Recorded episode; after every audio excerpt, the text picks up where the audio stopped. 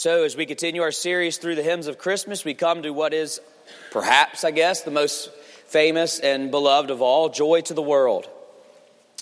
It's fitting that joy is a central theme of Christmas, but I wonder if we actually see it that way. And here's what I mean there are four themes to uh, the Advent season, represented by the four candles that we light hope, love, peace, and joy. And the idea behind Advent is that these four things are the crucial longings and needs of humanity that find their fulfillment in the advent of the Messiah. That more than anything else, our world is longing for hope, love, peace, and joy, and that with the coming of Christ, these longings are met.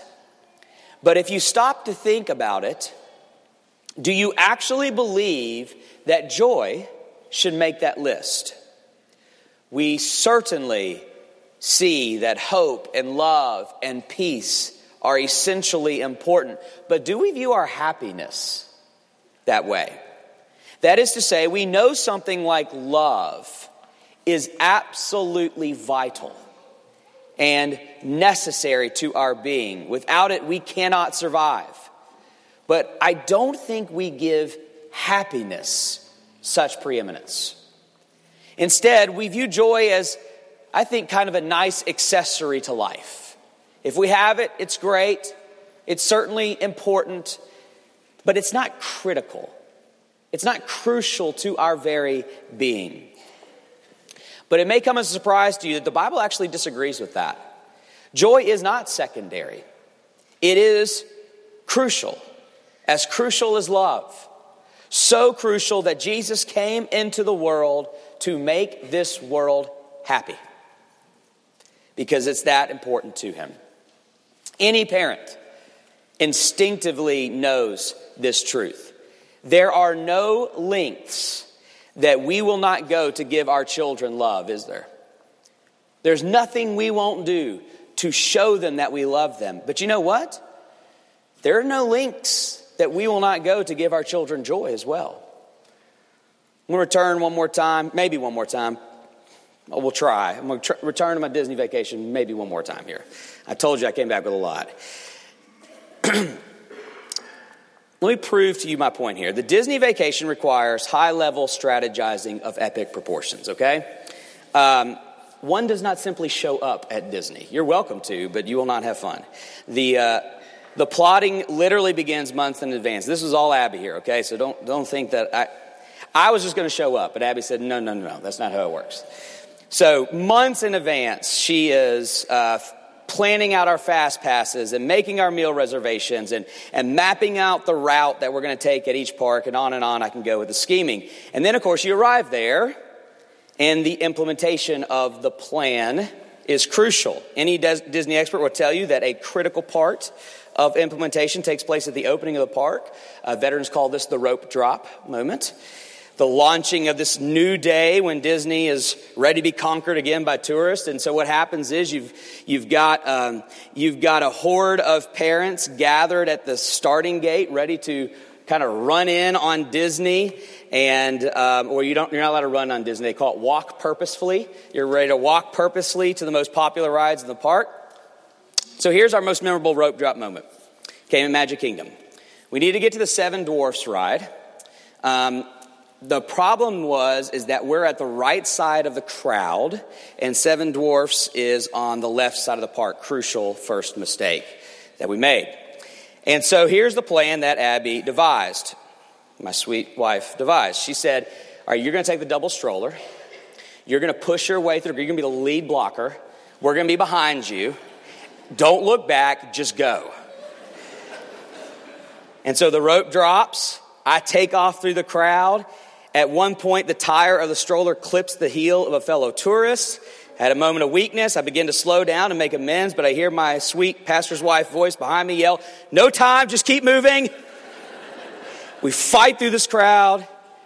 We arrive at the Seven Dwarfs, exhausted, but only a 15 minute wait before us. Why?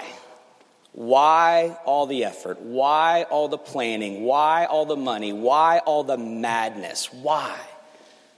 To make our kids happy. That's it. There are no links that we will not go to give our children joy. And we are that way because we are made in the image of God who is that way. A God who will stop at nothing to make you happy. There are no lengths that he will not go to to see joy to the world. And our passage makes that abundantly clear this morning. We're going to see two things here the revelation of joy to the world, and then the foundation of joy to the world. Let's start with the revelation. The shepherds are in the field at night.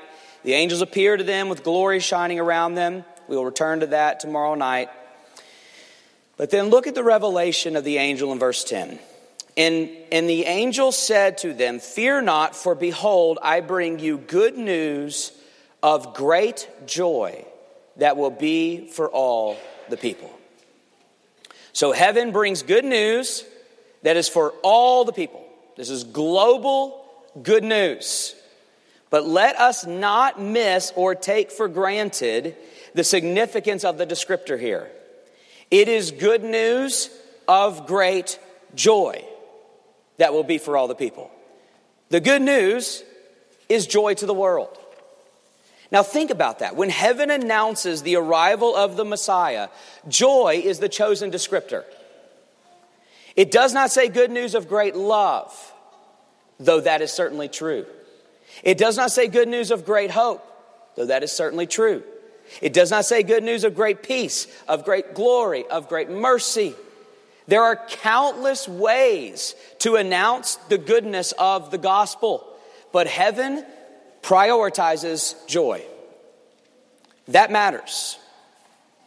What excites heaven the most about the arrival of Jesus is that it's going to make the world happy. And yes, I'm, defi- I'm defining joy as happiness.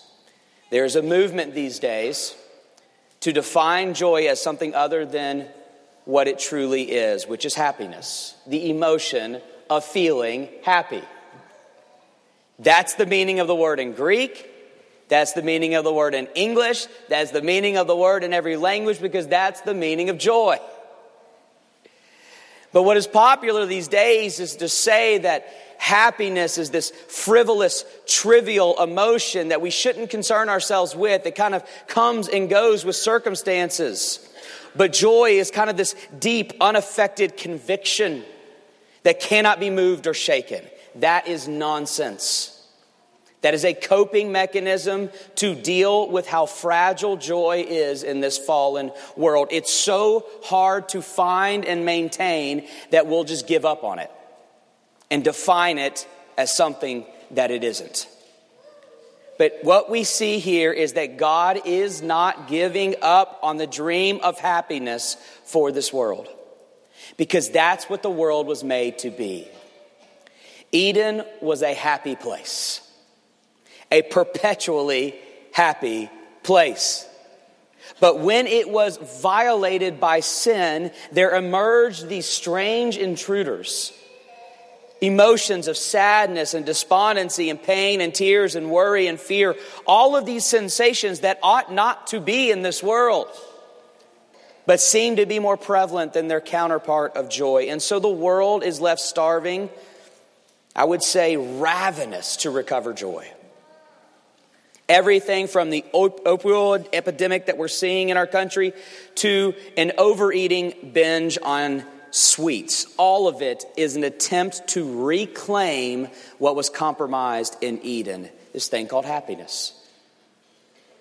We're just not happy. And it's not just that we want to be, it's that we need to be. We were made to be. Our souls were literally designed to be happy. And here in Luke 2, heaven burst through the boundaries of this miserable world with good news of great joy for all the people. News proclaiming that the world is destined to be a happy place once again. But it's one thing to announce it, it's another thing to actually accomplish it. How is it even possible? Well, let's look now at the foundation of joy, which we see in verse 11. For, that for obviously indicates that this is the reason. This is the foundation of the good news of great joy to all the world. That is to say, this is what will make the world happy. For unto you is born this day in the city of David a Savior. So, an event, a, a circumstance, a, a change in history, this birth is the source of joy. Now, why am I saying it like this? Because another misconception we tend to have about joy is that it isn't circumstantial. Meaning, you will hear well intended people speak of Christian joy as something that is impervious to any and all circumstances. It's something that you're just supposed to have despite what's going on all around you. That's just nonsense. Of course, happiness is dependent upon your circumstances. Eden was perfectly happy because it was perfect circumstances, and this world is miserable because it's miserable circumstances. And that's precisely the problem with joy, right? It is so fragile coming and going based upon changing circumstances, and you won't find the Bible trying to argue otherwise. Instead, what the Bible does is announce the introduction of a new circumstance that will transcend any and all other circumstances. In other words, this announcement from on high of joy to the world is not ignorant of all the bad news that fills this world. It's just that it views this good news of great joy to be far superior to any and all bad news of great sorrow. Joy is circumstantial, but this is a joyful circumstance that overcomes and overwhelms any and all mournful circumstances. Simply put, because this happened, we have reason to be happy no matter anything else that happens. So, then why aren't we happy? This has happened. The good news of great joy has come. So, why aren't we happy? Well, I want to suggest that we have forgotten just how good this news truly is. Isn't it interesting the command to behold that the angels give us? Fear not, for behold, I bring you good news of great joy. Behold it, observe, consider, meditate, dwell, contemplate, internalize it, apply it. This is what it means to behold. I wonder if the problem is not the truth of this good news of great joy, but rather our failure to behold. So let's behold for a moment. Shall we? That's the command of the text. Behold. So let's do it. A Savior has been born to you. That did not have to happen. In fact, it should not have happened. And that, brothers and sisters, would have been the worst news of all. I don't in any way mean to trivialize or minimize your difficult circumstances. I only mean to tell you that nothing compares to the dreadful thought of no Savior born. To leave us helpless and hopeless in our sinfulness and in the tragedies of this fallen world, to hand us over to the hell of our own choosing to deliver us over to the damnation of justice, to demand that we stand all alone before the righteous heat of Mount Sinai's flames, to abandon us alone with no Savior and this eternally horrendous thought you got yourself into this mess. Now you save yourself out of this mess. Nothing could be more horrifying.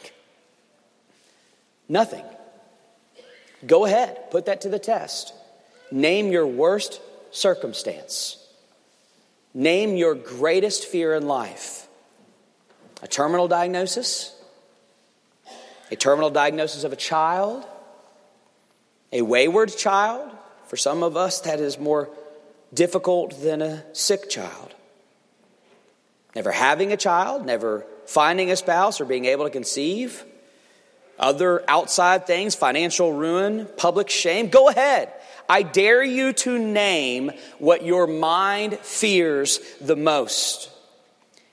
And then compare it to the prospect of no Savior born to you. We just take it for granted. But nothing could be worse than a world without Christmas. But behold, I bring to you good news of great joy, people. A Savior has been born to you. You have been saved. And that good news of great joy transcends any bad news of great sorrow. And so, yes, brothers and sisters, you ought to be happy no matter what. And if you're not, then behold the good news of great joy again and again and again and again. Behold until it breaks through the gloomy clouds of night and puts a smile on your face. And that gospel smile, that gospel delight of great joy is why Jesus came. Do you know what it cost him to make you happy? Do you know the lengths he went to see you happy? Man of sorrows, what a name for the Son of God who came. His birth is great joy for us, but great sorrow for him. Jesus laid aside his eternal happiness to bear the destiny of our eternal, eternal sorrow. On the last night of his life, this is what he had to say My soul is overwhelmed with sorrow, as it should be. Because the greatest moment of misery this world would ever know was before him. And yet he embraces the misery so that you can be happy. So, for Christ's sake, literally, for Christ's sake, be happy. the greatest way to honor the good news of great joy is to enjoy the good news of great joy. Or to state it negatively, the greatest way to dishonor the great lengths the Savior went for your joy is to not be joyful. Once again, ask any parent and they will tell you that truth. You want to know what ruins a vacation? What would ruin a Christmas morning? What would ruin the great lengths we go to? It's not the money that we have to spend. It's not the hassle. It's not the crowds, not the lines at, at, Disney World, not any of the great lengths it requires to pull it off. It's when after you go to such great lengths, your kids don't enjoy it. Murmuring, complaining, whining, ungrateful, I'm hot, this is boring, thankless response to your great efforts to make them happy. It's not only infuriating where you want to grab them and say, have fun.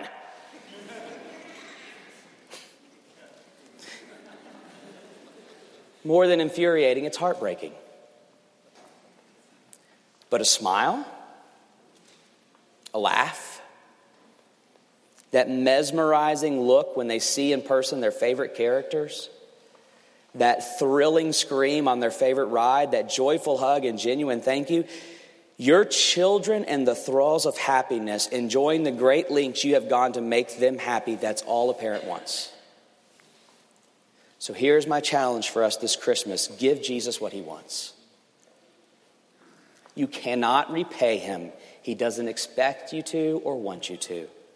You cannot add to this gift and make it better than it is. He doesn't want you to, He does not expect you to, but you can enjoy it, which is all He expects and wants from us. So, for once, people, would you just accept that it's true and enjoy that it's true? You really are forgiven of your sins you really are free from condemnation. You really are saved. You really are going to heaven when you die. You really are going to enjoy an eternal destiny of endless happiness in the new heavens and the new earth. A Savior really has been born to you. A Savior really has died for you. A Savior really has been risen and shall return again for you. This good news of great joy really is true. So, for his sake, give him what he wants and just enjoy it. Let me pray that he would help us do that. Or give us joy in your salvation. Restore unto us the joy of thy salvation. The greatest gift we can give you this morning is to just leave here free and happy in the gospel of good news of great joy. We've heard it preached. Now teach us again through your sacrament. In Jesus' name, amen.